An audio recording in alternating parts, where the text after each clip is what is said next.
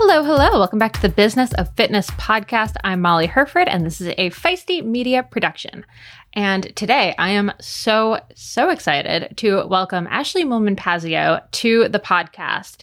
So normally Ashleigh is on podcasts talking about her career as a professional cyclist, racing things like the Tour de France Femmes avec Zwift. She's the E-World Champion in cycling. Uh, just so many palmares that I can't even list them all here. But today, we're actually not just talking about her professional career in cycling. We're talking about her professional career outside of cycling. She has Rocacorba Cycling, which is a guest house just outside of Girona in Spain. Uh, she also has some really great stuff going on with her partnership with Zwift, where she's hosting a ton of virtual rides, getting more girls on bikes, more women on bikes. And really, we're talking about how she balances all of these different inputs. You know, they're all cycling related, sure, but they're also all very different with what they're demanding from her at any given time. So, I mean, pro cycling alone, especially now for women, is such a huge thing, and it's such a long season. So to be able to still have all of these other projects going on at the same time, and for really good reason, Uh, is just so, so impressive to me. We also talk about how she navigated the pandemic with a newly opened guest house, uh, especially in one of the most locked down areas in the world, but how she actually pivoted that to spend more time on Zwift and how that's actually gone really, really well for her. So this episode is just absolutely fascinating. If you're into professional cycling, you're going to love this very behind the scenes look. And even if you're not, you're going to really enjoy this, I think, just for hearing how someone can have sort of these three different facets of their career really knit together really well. And if you've listened to me talk, you know I love a good Jill of all trades discussion, talking about how to kind of do all of these different things, lean into all these different passions. So I definitely loved this conversation, and I think you will too. So without further ado, enjoy this chat with Ashleigh Moolman Pasio. All right, Business of Fitness here with Ashleigh Moolman Pasio. Hi, thank you so much for coming on the podcast to sort of talk about women's cycling and your career and how the heck you're doing all of the things you're doing. So yeah, welcome. Hi, Molly. Uh, thanks for having me. Yeah, so you just mentioned you're in from a hard interval session. Uh, how, how did it go? How's training going in the new year?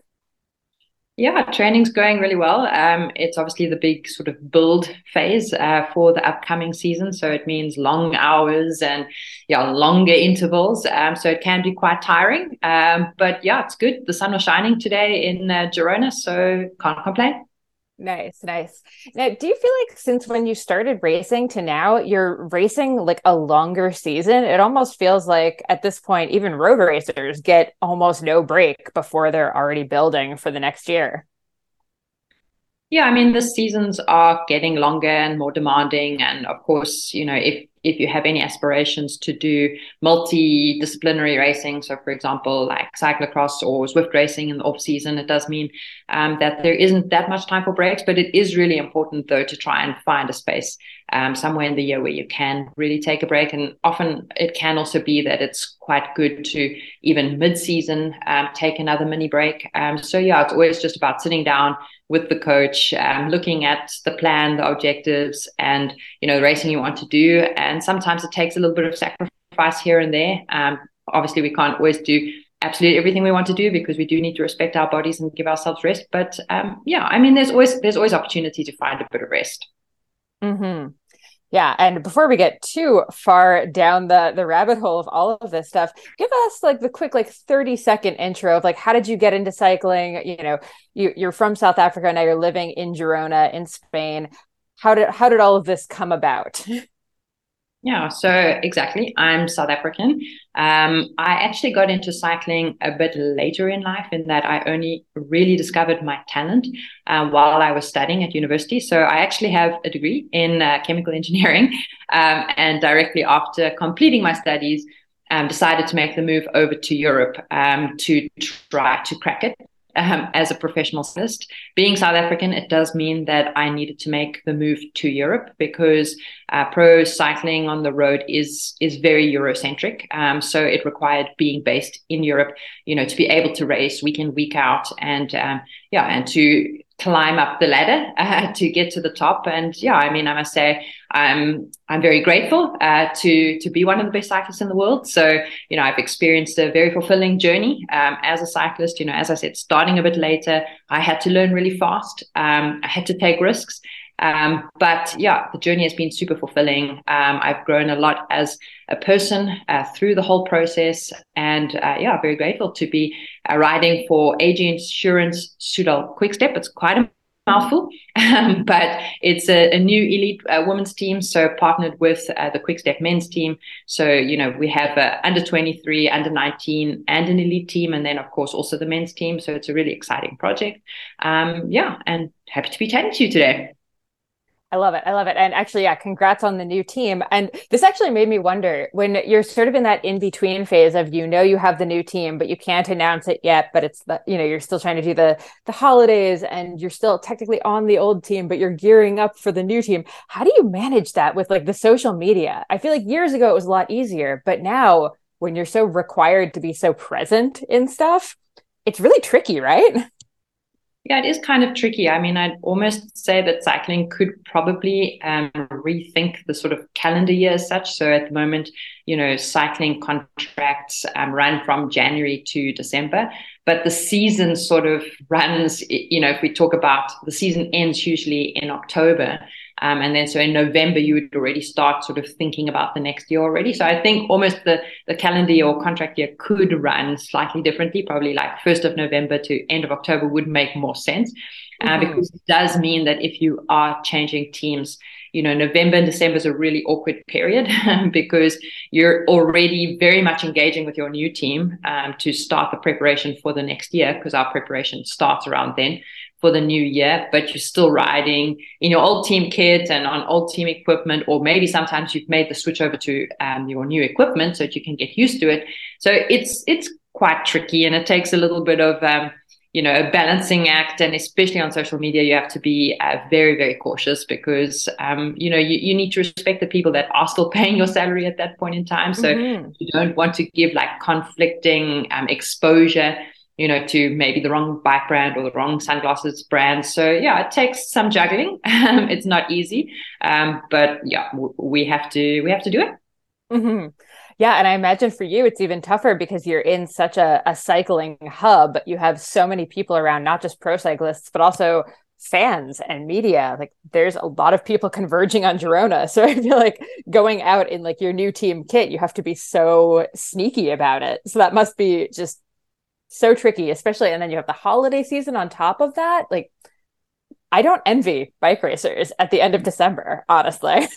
Yeah, well, it, it actually just means being super professional about it. So, you know, I, I wear, for example, I was wearing my S D Worx kit until the thirty-first of December. And actually, strangely enough, uh, right now, we have a slight delay on getting our full um, kit for the new team um, in that, you know, it was only announced on the twelfth of December uh, whether or which teams made the World Tour, because we were um, applying for World Tour status, and that requires a special logo on the on the kit. Um, and so twelfth of December is a really short turnaround to get your kit printed uh, by the first of January. So right now, actually, I, I have some summer gear from the new team, new team in terms of like a short sleeve and, and short bibs, um, which unfortunately the weather's not quite good enough for that just yet. So also riding around in sort of neutral kit um, as well. But like, for example, in that case, I really try to be as professional as I can. So, um, you know, luckily in Girona, we have, so Castelli is the kit sponsor for the new team, and we have um, the one and only Castelli um, store in Girona.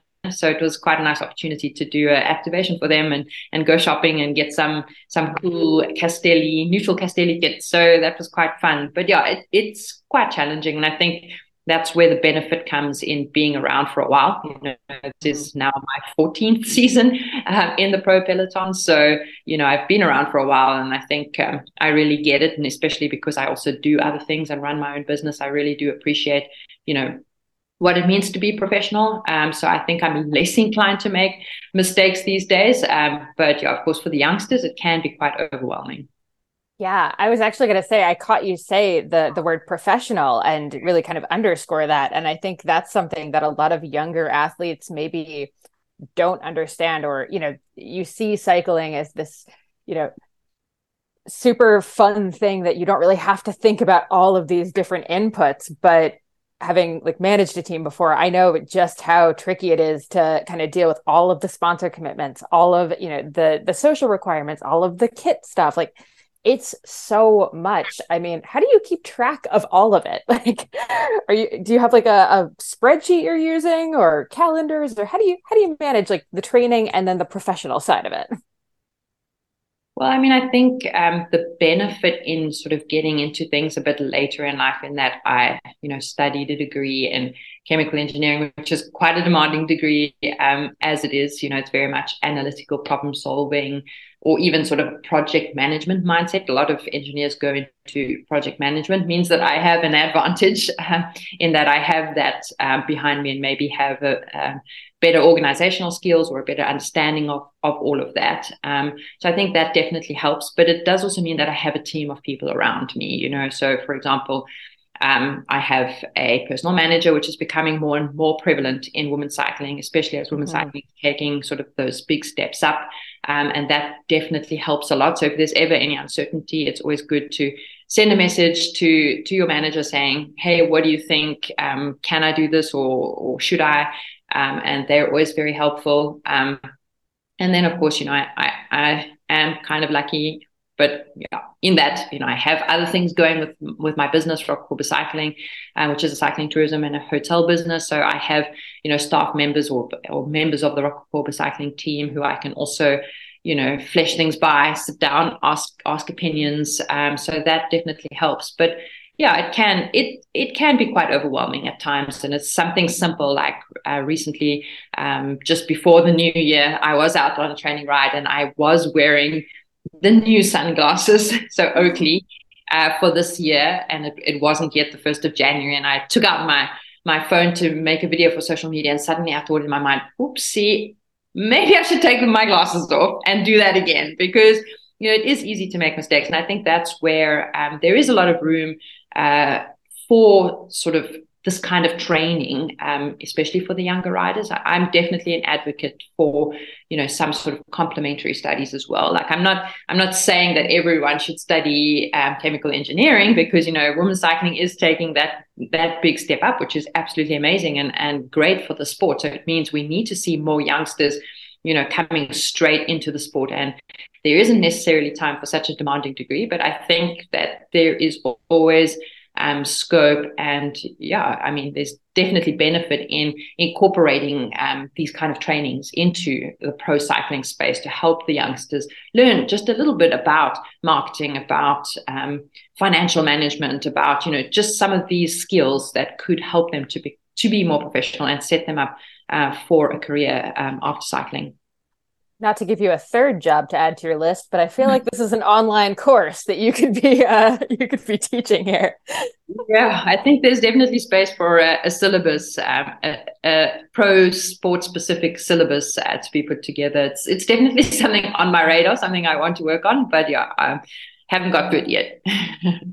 I love it. I love it. Now, on uh, on bad days, or like after you've had like a tough race, do you ever just like think, oh my gosh, I should have just gone for the chemical engineering. I could be working a nine to five right now and just everything would be figured out, and it wouldn't be just all of these inputs? Or are you just like, you're good, this is the decision, everything's awesome?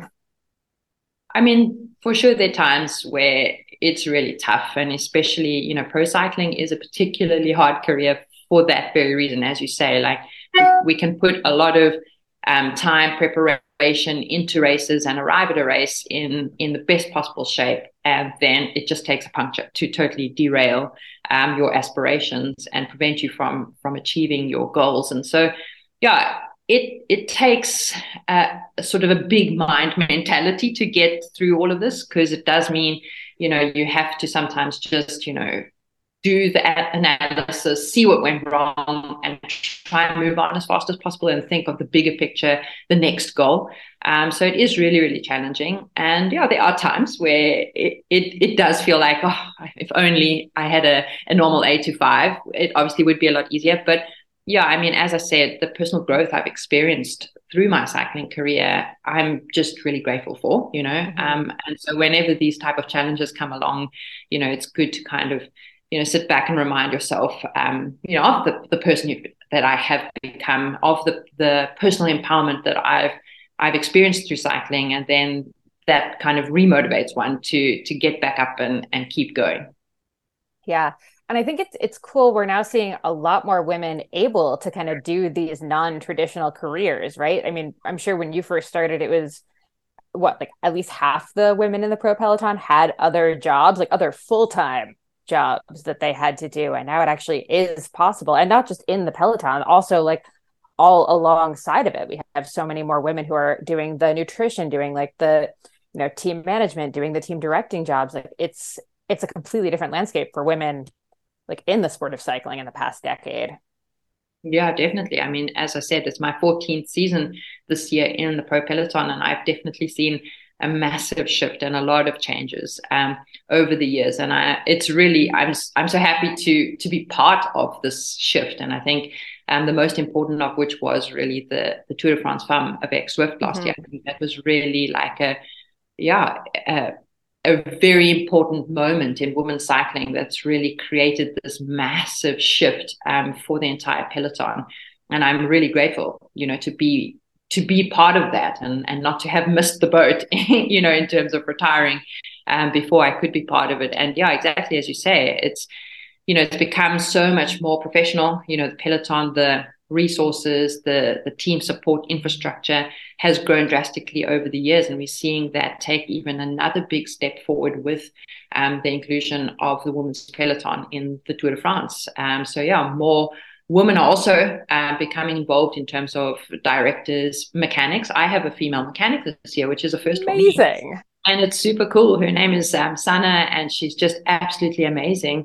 Um, and so it's really great to see this happening more and more. And I think it's it's a couple of things. You know, it's it's firstly the fact that all these great changes are happening, and there is um, more equality now. There is more money um, in women's cycling, more exposure, um, which then makes it more attractive as a proper career path for women. But then it's also great to see how um, the industry brands and sponsors are also very much supportive of the fact that, you know, a woman should be able or should be supported to to have a child as well. So even during her career, um, because I think that was definitely, that's a big change that I've seen um, through my careers, that I always, you know, thought before that I would have to give up my career um, if I wanted to start a family. But now we're seeing more and more women um, who are having children and still continuing to to ride or to do their job.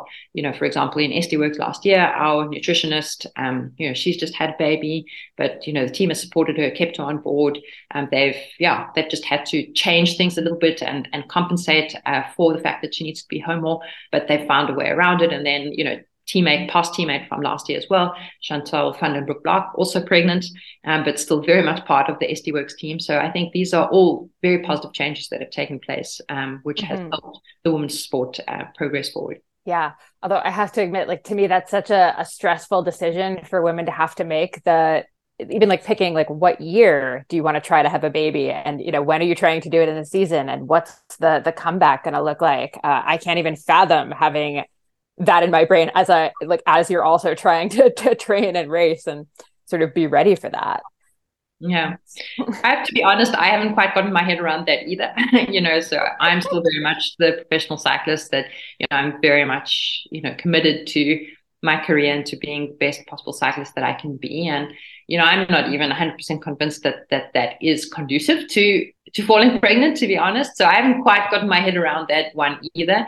Um, mm-hmm. And so we'll, you know, You know, we'll see uh, where I go in that space, but I think it just is good that it is happening more. And yes, that, absolutely. And that we see that it is supported. Um, yeah. You know, it's still, for example, some women might still choose that, you know, to be a mother, they need to step away um, from the pro sport, but it is just, it's good to see that it's being accounted, oops, and accounted for. Sorry. Um, my dog.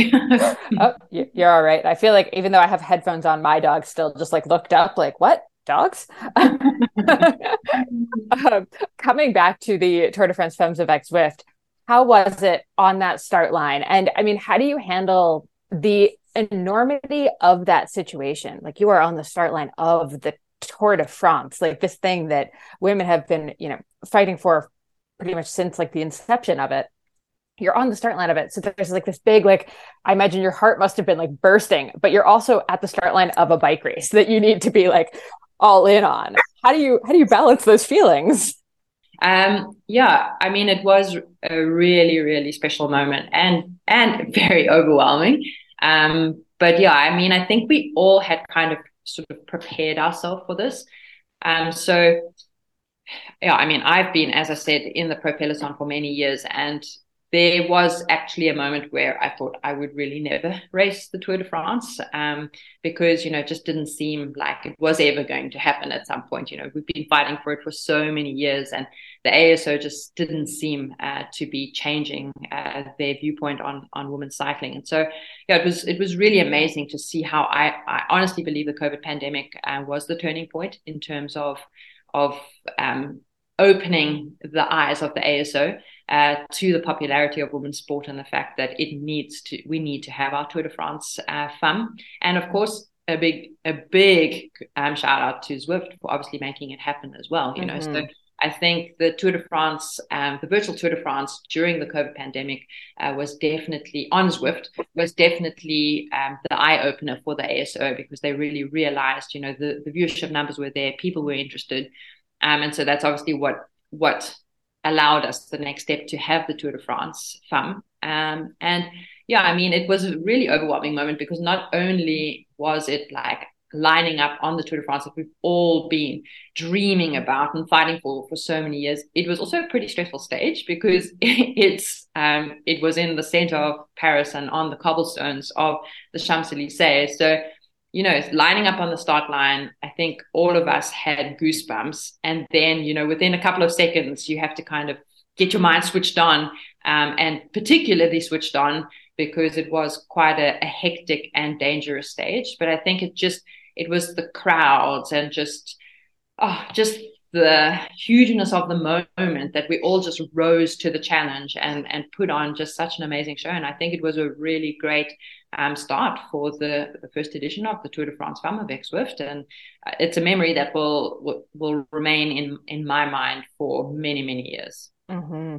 Yeah, it, even just watching it online, like chills for probably the entirety of the first stage. Um, and you did mention the Tour de France that they ran on Zwift the year before, and you are the esports world champion. Um, how did adding esports change the game for you? Because I, I feel like that's a whole other, it's a bit, it, it's a different sport. Like, it's cycling, but it's different. And it also is like a pretty added, like, it's a big commitment on top of already doing all of the things. Yeah. So, I mean, I suppose, you know, one of the big reasons why I could so quickly um, embrace the virtual world and the opportunity it presented was partly to do with the fact that I had um, my own business, Rocacorba Cycling, which was very heavily affected by the COVID pandemic. And being, uh, you know, a, a hotel business, we had to close. Um, and so, you know, with the hard lockdown in Spain at the same time, because I was in Spain at the right. time, Um, you know, I had two options. I either, you know, sat on the couch and felt sorry for myself, or I embraced the challenge um, and gave esports and indoor training a try. Um, and I think, you know, essentially in the beginning, um, the big motivation was the fact that how do we stay relevant as a business, you know, in this period that that we are completely shut down and we can't welcome any guests. And that's where Zwift presented a really great opportunity to stay connected with past and future guests by hosting rides on the platform uh, for these people, you know. So um, the social element was the first draw card. The social element and the reach of the virtual world was the first draw card for me um, to embrace it and to get on the platform. And then obviously as the lockdown continued um, and I couldn't go out to train, I did my best to embrace Um, Zwift as a training tool as well. And in the beginning, it was really tough, because I think one of the biggest challenges of training indoors and, and on Zwift is the fact that it, it is that much harder than than the outdoors. Um, so it's a totally sort of, well, not a different stimulus, but well, it is a different stimulus, which complements, you know, I learned that during the process. Um, but you know, your muscles, it's a little bit more like resistance work, like pushing weights in the gym. So to produce the same power on the indoor trainer as what you do outdoors, it's that much harder, and it takes time, and, it, and you need to allow your body the time to adapt. So the first couple of interval sessions were really hard, um, and yeah, mentally hard as well. Uh, but I just kept at it, um, started. And I think, you know, that's where the platform and the game also helped the process, mm-hmm. you know, because, you know, if I was just training on an indoor trainer like years ago, where you're all alone and all you're listening to is music and you're trying to push on this indoor trainer and there's nothing else engaging you, then I think at some point you just crack. But at least with Zwift, you know, there there are other elements. So I started to realize, well, okay, you have the Alpe de Zwift. I can use it very much like Rocacorba, uh, the climb that's that's in my backyard, um, and that I use for interval training. I can go to the base, I can do my interval set, turn around, go back down again, and do the repeat again. So you started, you know, it started to create, you know, other interest, you know, to keep me engaged. Um, and then, you know, as the weeks went by, my body adapted and I started to push the same power numbers that I would outdoors. And then I sort of switched on to the fact that, okay, I'm getting stronger through the process. Um, and so, yeah, it's a couple of things. Uh, but now, I mean, uh, through all this experience and and being able to identify all the benefits of Zwift, you know, the social, the reach, and the training benefit of it, now it's something that's become very much part of my daily life. You know, I mm-hmm. still train on Zwift um, regularly. I do one intensity session a week because it makes me stronger. Um, it's like I said, it's a bit of a combination between, um, you know, resistance training in the gym and, but in a cycling specific context, in that, you know, you, you're not pushing weights um, and building other muscle that you don't need. You, you're doing it during your interval set. So you're building the muscle that is specific to cycling. Mm-hmm. Um, so that's that's one thing. And then the other thing is, of course, in terms of the training benefit of it, is that it's a, very much a, a secure, safe environment. Um, you don't have to worry about any other any other dangers or obstacles in the road. You can just focus on getting the best out of yourself during mm-hmm. that set. So it's definitely also helped me Um, to kind of create those neurological pathways, you know, where you're pushing really hard during an interval set to be totally in the zone and and making that um, full connection between, you know, body and mind and getting the best out of yourself. So it's made me a better athlete. Um, and yeah, that's what that's what made me decide, you know, I want to find a way to embrace it as a different discipline and to use it as part of my preparation uh, for road cycling. And that proved to be very successful last year. Um, you know, I really, I had my best season um, in terms of, of the shape that I was in. I won my first World Tour race, you know, after thirteen years in the pro peloton. I won the Tour of Romandy at the end of the year. Unfortunately, I had bad luck during the Tour de France Femmes, which is where I planned to have this World Tour win. Um, but I fell ill with a stomach bug, unfortunately, in the late stages of the race. Um, so it was really great to to make up for that disappointment in the in the Tour of Romandy, and now super motivated to um, to get back this year. Uh, I have unfinished business there. Um, but I definitely believe that, um, you know, indoor um, training on Zwift um, complements the the real life as well. And so I think mm-hmm. it, it's such a fitting um, relationship, you know, with Zwift being the title sponsor of uh, the Tour de France Femmes. Yeah. And I mean, even on a, even on a business level, it does feel like esports is really coming up, where like doing esport is actually like just as valid as racing cyclocross or racing track, sort of in your, your quote unquote off season from the road. So it seems like that's, it's a really interesting space to be in. So it's, it's great that you kind of had got forced into it, I guess.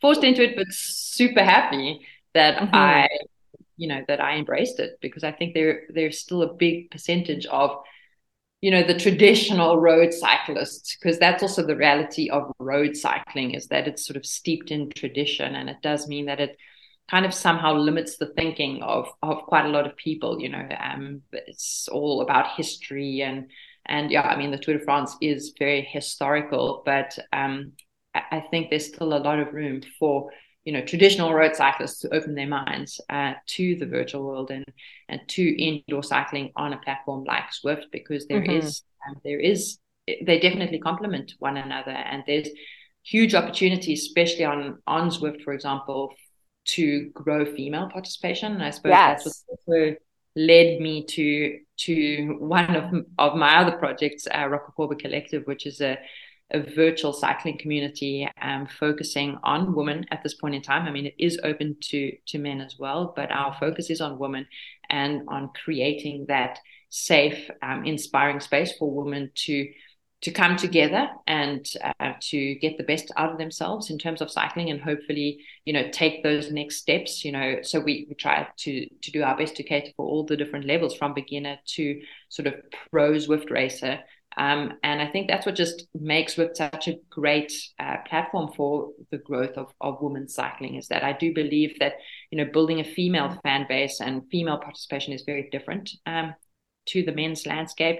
You know, women aren't necessarily as um, interested as the men are in terms of like the equipment, or even, you know, the victories or the performances aren't necessarily what, what interests the women. Like, as they get more and more into it, then maybe they do become more inspired by that. But I think it's more about the relatability piece, that sort of sense of belonging to a community, and, um, you know, getting, feeling inspired by the story of the pro athletes. And that's where Zwift creates a great a landscape to build community, you know, and um, to bring women together where, you know, on, on banded social rides, doesn't matter how fast you're going, you can all ride together and you can all chat and share um, knowledge and, and experiences. So, yeah, I mm-hmm. think um, Zwift is a great space for, for growing female participation.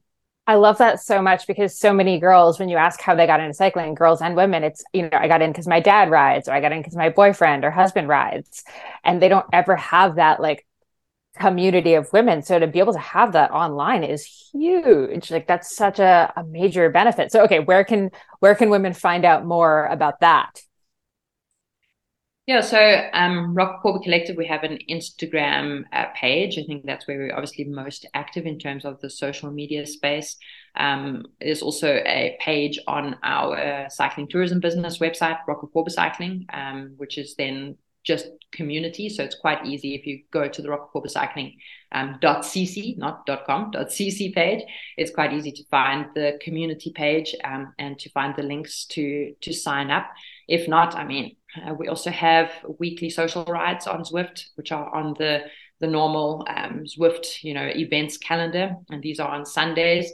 Um, so that's also a great space for people to come and join and, and get chatting with me. It's at, at ten a.m. Um, C E T um, every Sunday. And then to learn more about uh, the collective um, and hopefully join. Um, but yeah, I mean, the great benefit of the collective, and it's just, uh, I mean, sometimes I still get like, I get goosebumps thinking about how, you know, it's all, you know, transpired, and how the, the connection, you know, between the pro racer and the community racers, how that's all shaped um, within the Rocacorba Collective. So this evening, for example, um, the community racing season is starting again on Zwift, um, and our pro Zwift racers, they are the D Ss for our community teams. So we have uh, community teams across A, B, C, and, and D categories.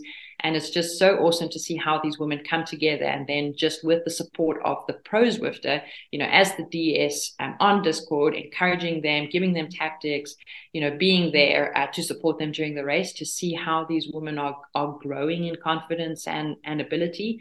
Um, and then we also have a, a training tier um, subscription. So it's a paid membership, uh, you know, where there's a weekly training plan. Uh, plus we have a great in-house coach, um, Helen Bridgman. She's a woman. Uh, which I think is also very important. And uh, she also does uh, coached workout rides on Zwift on a Thursday, where um, where people are coached live on Discord. So while they're doing the workout, she's chatting to them on Discord. And this month, oh, wow. we've actually opened it up for everyone uh, to try. So every Thursday at seven p.m. C E T, our, our ride during the month of January is open to everyone uh, to giving it a go. And yeah, I mean, the feedback we get Uh, from these rides, how people manage to just get more out of themselves in terms of training together with other people and having a coach, you know, chatting to them on Discord and encouraging them. Um, the feedback has been really great. That's awesome. It's funny, for the, I was doing an episode of this show with twenty twenty-three, like fitness trends. And I was actually saying, for coaches, I think Zwift is this platform that is still really underutilized for coaches doing that, like hopping on Discord and running group workouts that way. 'Cause like, what a great way to get everybody kind of on the same page. Huh. Yeah, definitely. Okay, here's the deal. You want to take control of your health, of your life, but honestly, who has the time to go into the doctor, get the requisition for all the blood work, and then go to the lab and actually have that blood drawn, then wait weeks for the doctor to get back to you with the results? No, absolutely not. Inside Tracker is the way to go. And bonus, you can do it from the comfort of your own home with their mobile blood draw. It is so easy. Oh my gosh, so convenient, so safe, so reliable. All you have to do is when you order your Inside Tracker panel, you actually just add the mobile blood draw option and then boom, suddenly you have a lab tech at your house at a time that works for you to take your blood. We did this last month and honestly, it was the easiest experience I have ever had with blood draws in my life. So convenient, and then the turnaround on the results is so quick. And instantly you get this whole view of what is going on inside you with all of the important biomarkers that you need as an athlete, as an entrepreneur, as a go-getter. So definitely, definitely check them out. Save time in your day, add time to your life with Inside Tracker's mobile blood draw. And if you visit insidetracker.com backslash feisty, you get twenty percent off today. That's insidetracker.com backslash feisty to get twenty percent off today.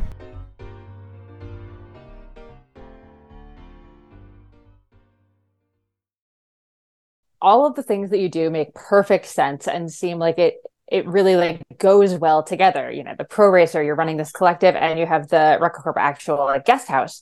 But then if you actually think about it, you're like, oh my gosh, you're traveling as a racer and you have this in real life guest house. Oh, and also this online community. That's so many very different things. How do you keep everything that's going on sort of like balanced? And also, especially with the racing, how do you stay focused on the racing when it's time to race, when there's all of this other stuff happening in the background? Yeah, I mean, I've had to learn how to compartmentalize. Yeah. the, the most important skill is learning, you know, especially when it comes to racing, you know, when I'm away racing, you know, I, you know, I have to put certain things in a box and say, okay, it's in the box. I, I can't, I can't open that box right now. And and just come to terms with that. Um, so that's been the, the most important skill for me to learn.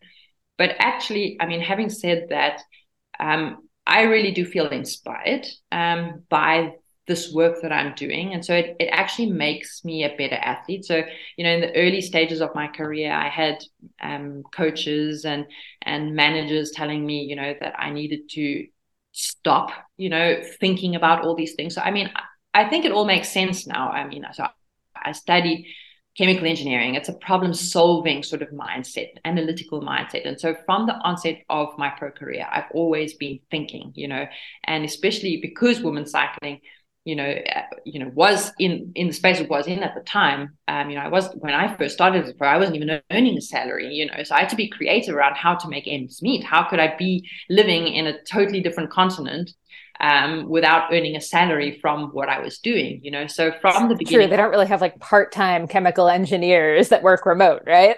No, it's it, yeah, especially when when you're living in Europe, which is totally different language, you know. Um, so I had to be creative uh, from the word go, and so that meant that I was always thinking, you know, about how to solve the problems of of women's cycling and how to push it forward. And in the early stages of my career, many people were um, telling me that I couldn't do that, that I, I had to focus fully on on the pro career, and that these these thoughts um, or being involved in anything else was distracting from my performance. And as hard as I tried to follow that advice and and to eat, sleep, um, dream cycling, it just it wasn't conducive, you know, to the person that I am. And so finally, um, in twenty fifteen, I joined a team, Cervelo Bigler, um, and the manager of the team, he. He was really great at sort of reading different riders' personalities and and then, you know, allowing each rider to be themselves in that space and to perform in that space. And so he was the type of person who encouraged me. Um, you know, he'd have long conversations with me about women's cycling and how to solve the problems of women's cycling. And he encouraged me to to think about it and to do these things. Um, and so in twenty eighteen, when I launched this business, I was part of his team. And I just started to realize that, um, you know, being involved in in uh, these projects, the the cycling tourism business and the virtual esports um, community that I've built, these are the, the projects that inspire me, because I do, I'm more of a purpose-driven athlete. You know, I feel, you know, I get more out of myself feeling like I'm having a positive in, input or a positive um, yeah, influence on, on the people around me. Um, and so, yeah, I mean, I thought at one stage that to do everything that I'm doing, I would have to retire. And so that's why last year, you know, I had actually made the announcement in February that I was going to retire at the end of the year because I wanted to be more involved in all of these projects. But then I had the best season of my career and I thought, oh, okay. So exactly as I thought, like, this is bringing the best out of me. So it just does mean compartmentalizing and having um, a team of mm-hmm. people around you, you know. So I have to learn to delegate and to and to have the right people in place to help me uh, do everything that I'm doing. Um, and yeah, I'm very lucky, very fortunate to to have those people around me who also believe in, in what I'm doing and are helping me uh, to achieve all these ambitious goals. Mm-hmm. Now, I have to admit, the like running the guest house in Girona, like that could not sound like a dreamier career. Like that just sound like you can just imagine how idyllic that sounds. Can you talk about like starting it up in twenty eighteen and maybe like one or two of the hurdles that it's uh, that you went through as it's it's gotten up and running, pandemic aside, obviously, because we know that was a big one. Yeah, so I mean, it's a it's a really uh, um, beautiful Catalan estate. So it's a, it's a, um, a really authentic property. It's um, one of its kind. And we're very, very lucky to have found it. You know, um, it's interesting. It, it actually was in uh, one family. So the historical name of the property is Can Campolier, so House of Campulia. And it was in the Campulia family for hundreds of years. And we're the first non-Campulia owners. So that was actually quite a big responsibility in itself. Um, but yeah, we moved on to the property in uh, February twenty eighteen, and there are three um, buildings, or actually four, but three big ones, um, and two of which are sort of, um, they were um, workers' cottages or um, or a barn space before, but both had been renovated um, ten years prior to us uh, moving on to the property. So these were the easiest to sort of get up and running. We had to do some renovation work to make it, you know, sort of guest house friendly in terms of ensuite bathrooms. Um, but yeah, we got right into that work. And by May twenty eighteen, uh, we could open with the first two villas um, as accommodation.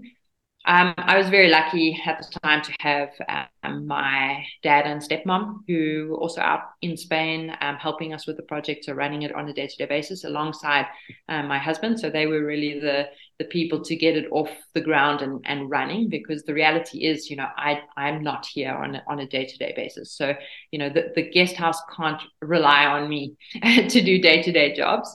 Um, and then, yeah, I mean, COVID pandemic came a little bit sooner than what we would have liked, you know, because we just, you know, really picked up momentum and, and become really popular. And then the COVID pandemic hit. So that was a big challenge. But, um, you know, I think, you know, blessing is that, of course, we owned property. Um, so that it, it was worth fighting for, you mm-hmm. know, um, it's not to to pay rent, um, all these types of things. You know, it was really worth fighting um, for the business. And as I said, I think it really challenged us to be creative. It challenged me to to um, embrace the virtual world and then to find the power of it, you know, and and to then see, you know, how how it was possible to to build community, which would also be complementary uh, to the business um, during that time. Um, but yeah, as I said, I'm really, really fortunate to have a great team of people around me. So um, my dad and stepmom have moved on, um, but my husband is still running the business um, on, today, on a day-to-day basis, together with um, a great team um, of staff who, who just make the business what it is today. And um, mm-hmm. It really sounds like the chemical engineering degree, while it's not that you're practicing chemical engineering, the problem solving and like managing mindset has done so much for your career and like really allowed you to do all of these things and and be able to handle them and compartmentalize them, right? Yeah, of course. I mean, so that's an interesting one, because often people will make the comment like, oh, you're an engineer. Wow, you know, that's a tough degree. Don't you feel like you've wasted it? And I'd be like, my answer is always no, I've definitely not wasted my degree, because I'm using it on a day-to-day basis. And it's allowed me um, to, you know, entertain and start these other businesses on the sideline uh, while I'm still pro. Um, so yeah, certainly not wasted. Mm-hmm. Now I do have to ask, there's so many cyclists who have businesses and like stuff like this in Girona and in that area. Do you all have like a professional cyclists who also own businesses like club that you all hang out in, or do you get together and be like, how are you handling this, or how are you doing this? Yeah, I must say Christian Meyer is, I suppose, you know, he was the first um, to make this all happen. Now he's he's um, he's no longer a pro, you know, he's retired and now into running, to to be honest. So he's still very much, um, you know, the whole athlete mindset. But I think he was really the one that showed us, you know, um, what was possible um, as a pro. And yeah, it was his wife, Amber, I suppose, that during the time while he was pro was doing, was his, you know, team um, that made it happen while he, he was pro. But he was really the guy to kind of, you know, lead the way. Um, and yeah, from there, you know, more and more pros have followed um, suit. But I must say, I would say I'm probably one of the only female pros um, who's managed to yeah. to get involved in business, you know, while I'm still pro. And I suppose the big reason um, that I'm a minority at this point is obviously because, you know, um, the salaries that we've been earning as, as female pros is very different to to the male pros, um, although it is on the upward trend, which is really great. So it did mean that I had to be a little bit more creative than the men. You know, I didn't have Um, all the access to the capital um, that they do. Um, but yeah, I mean, I think it was, again, the engineering mindset um, that allowed me to to take those steps to attract other investors to be part of the business and then help me to grow um, my investment at the same time. Um, but yeah, I, it's actually a good point. We should almost have like a Uh, at least a yearly get together of all the pros running businesses, because I think we could share more information with one another. But at this point, it doesn't really exist yet. So now you've given me another idea. Yeah, I'm like, oh no. Well, when you think about it, it's like these all could be working so so well together. It just sort of makes yeah. sense. I mean, I must say, Christian, for example, has been super supportive Um, of of me from from the onset. And I think, you know, I, I did reach out to him personally, you know, for some help here and there, um, you know, and even just to get a coffee machine to to have at our place to make coffees for our guests. So um, I definitely have reached out to him and and really appreciate the support he's he's given to me. Um, mm-hmm. But yeah, it's I think it's just.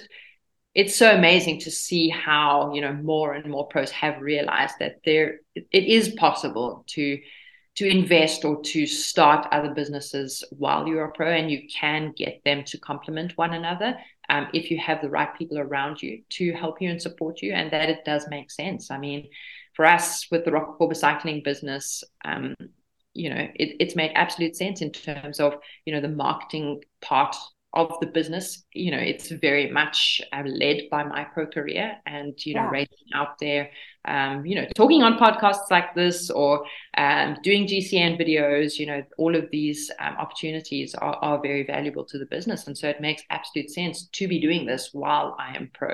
Um, but it, it takes, um, yeah, it, it, it takes good time management. And, and as I said, having those people around you who are helping you uh, to mm-hmm. achieve everything.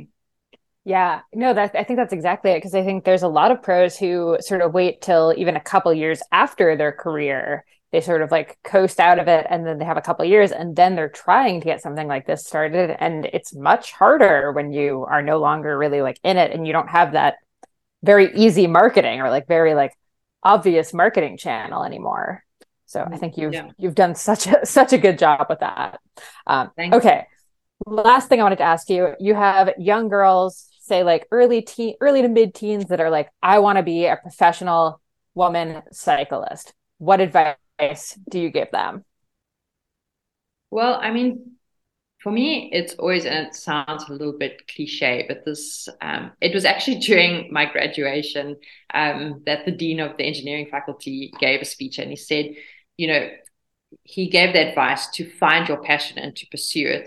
And um, interestingly enough, my passion had nothing to do with engineering. It was all bike riding at the time. But I followed his advice, and I had a passion for cycling at the time. And so I left, you know, after graduating, left South Africa straight to Europe to pursue my passion um, in cycling.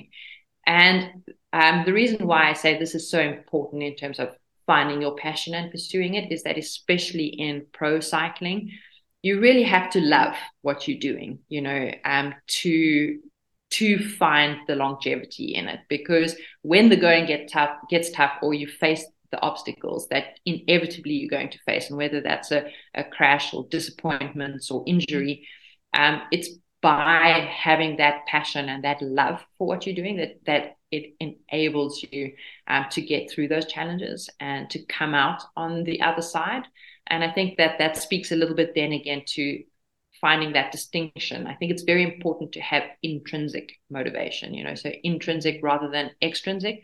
You know, so having that love and passion for what you're doing helps you to get through all these challenges. Whereas if you're motivated by the um, external factors like popularity or fame or or the freebies in terms of sponsorship that you're getting, um, then it will be more difficult to find your way through the challenges, because, you know, when you're injured or not performing, these are the things that that disappear first.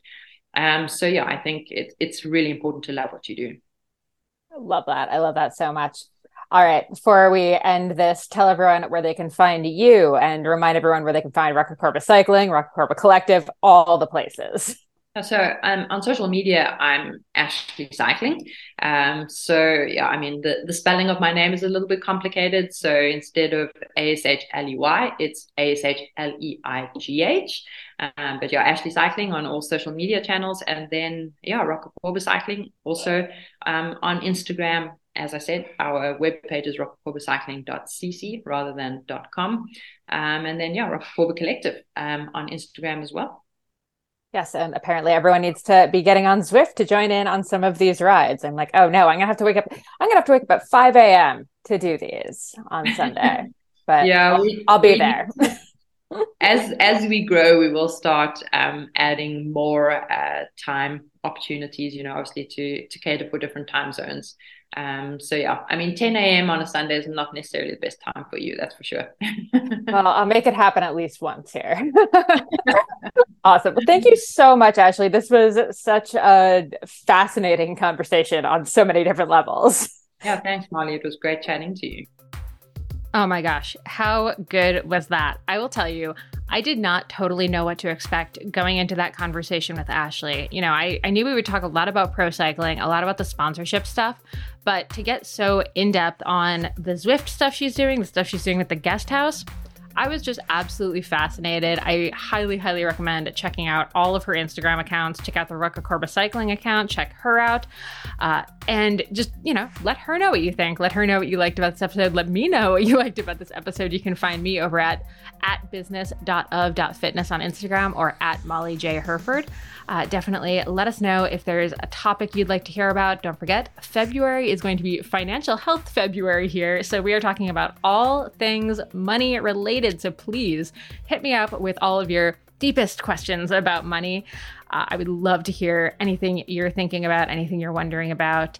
And for those of you who jumped on our call last week to call your shot for twenty twenty-three, thank you so much for taking the time to join me on there. It was such a blast to hear from a few of you and get some really, really inspirational ideas for the year ahead. So, all right, with that said, let's get to work. Enjoy your week, and we'll see you next time.